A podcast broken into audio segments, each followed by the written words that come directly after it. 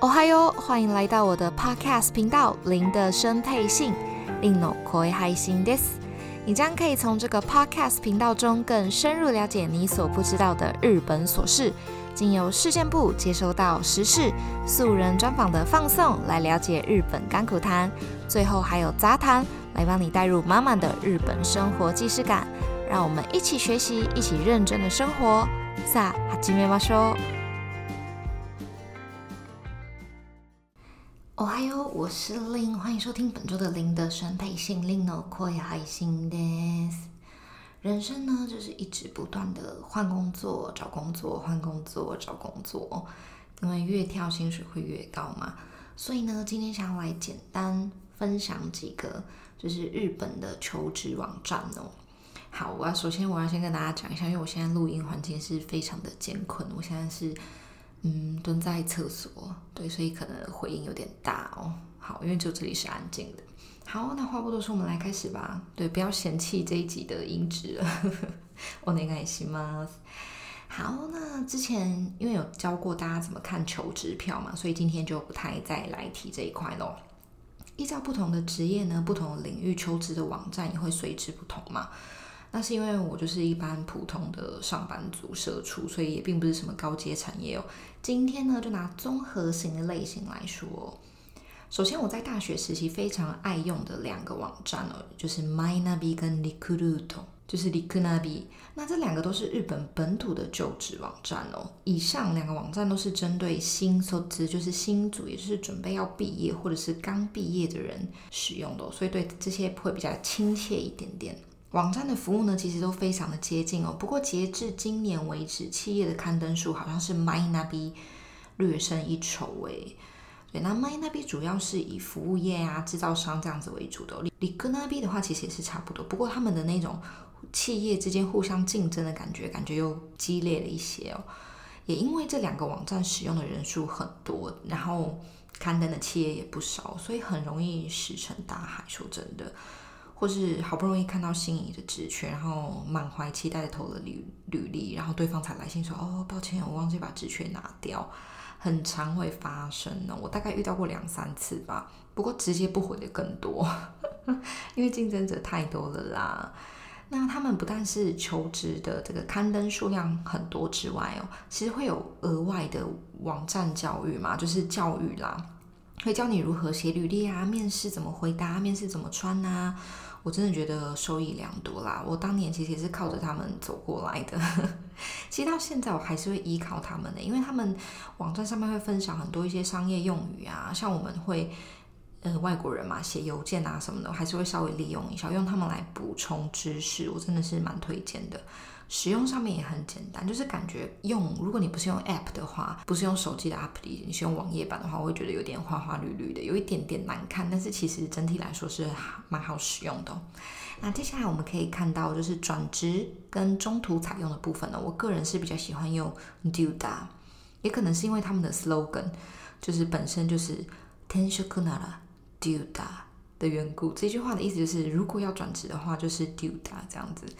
那可能就是这个植入我的就是认知里面太深了，所以我当初要转职的时候，第一个就是想到 duda 哦。那我有参加过他们的这个介绍会，转职的介绍会。我刚开始有一个小小的介绍，但不是介绍他们自己耶，而是针对转职这件事来做检讨嘛。因为其实你会去参加那个，就表示你有转职的需求，然后他就有开了一个那种类似激励人心的小讲堂哦。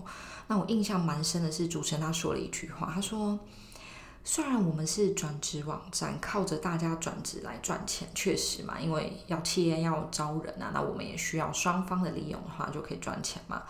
但是我不希望下次再看到你们用今天找到自己喜欢的工作吧。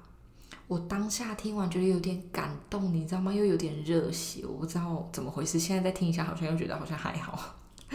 所以我对他们的印象其实还是很不错的哦。那同时，他们也是综合评价排行榜的第一名哦，求职网站，所以职务的数量也很多嘛。作为情报的收集，我觉得可以去登录一下，即使你没有要转职，你还是可以诶稍微登录一下，看一下你的行业啊，你的领域这样子。那另外还有一个网站也是转职专用的哦，我之前也用过一阵子，叫做 Anteshoku。它其实是蛮好用，但是附加的功能让我有点却步。怎么说？首先，因为他们的那个企业其实看起来就是标题什么都很诱人，所以你就会忍不住想要一直去应征这样。可是其实实际上，我日本网友就分享，他们黑心企业刊登超多的，然后加上就是他们的那个网络的邮件啊，还有电话都比一般的还要活跃，就是网络的 Scout 的那一种。所以说我后来又默默的删掉这个 App，这边就给大家参考一下了。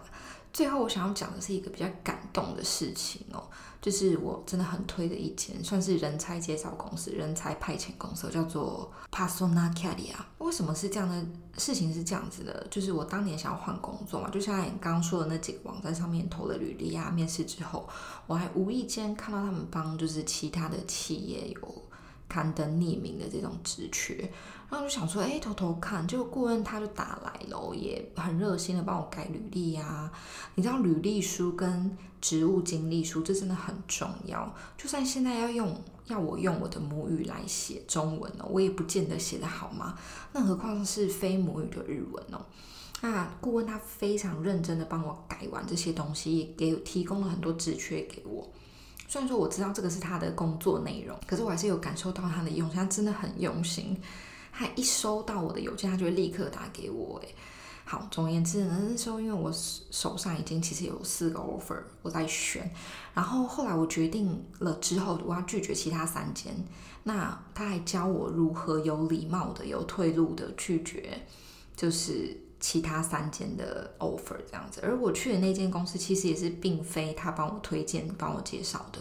所以说，如果你有一定的经验，想要在日本找工作，我觉得其实我真的很推荐这个，就是 Persona Career，而且他们家其实也是帮忙争取高年收闻名的。利用他们家转网站转职之后，有百分之六十七点一的人表示年收变高，而且是满意度，就是满意的变高到让他觉得很满意这样子的反所以我真的觉得，嗯，蛮推荐的。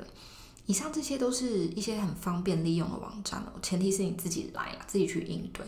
那像我们这种外国人来说，其实还有另外一个管道，叫做外国人雇佣中心，日文是 Hello Work。嗯，因为这个是公家机关嘛，所以会有一定的保障，而且它是针对单纯针对外国人的，就不像说刚才那几个网站是需要跟日本人做竞争的。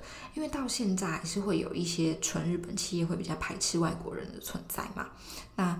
在这边这个外国人雇佣中心的话，基本上就不会有这个问题了。他就是需要外国人，他才会在这边刊登嘛。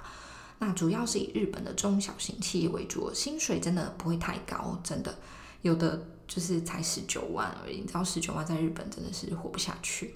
那可能唯一的好处就是比较有保障，而且他可以申请那种什么。就业成功的奖金就是恭喜你哇，然后给你十万啊之类的这样子。当然签证的问题你也是可以可以跟他们讨论，他们那边都有一些法律相关的一些工作人员，是真的非常好，很方便哦。我觉得不管用什么样子的管道找工作，都是一个很艰辛的路程。你要跟各个 HR 斗智斗勇啊，要保持良好的关系啊，确保不要成为业界的黑名单嘛，属实很难。大家都利用什么样子的网站来找工作呢？可以跟我们分享一下哦。好啦，这集比较短一点点哦，但是嗯，以上就是本周的内容。如果有想听的主题或者有任何问题，都可以 Instagram 私讯给我。还有我要庆祝一下，就是我的 Instagram 的粉丝数就是现在是一百零一人，我有点开心。对，谢谢大家。好啦，那我们下周见喽，马达来修。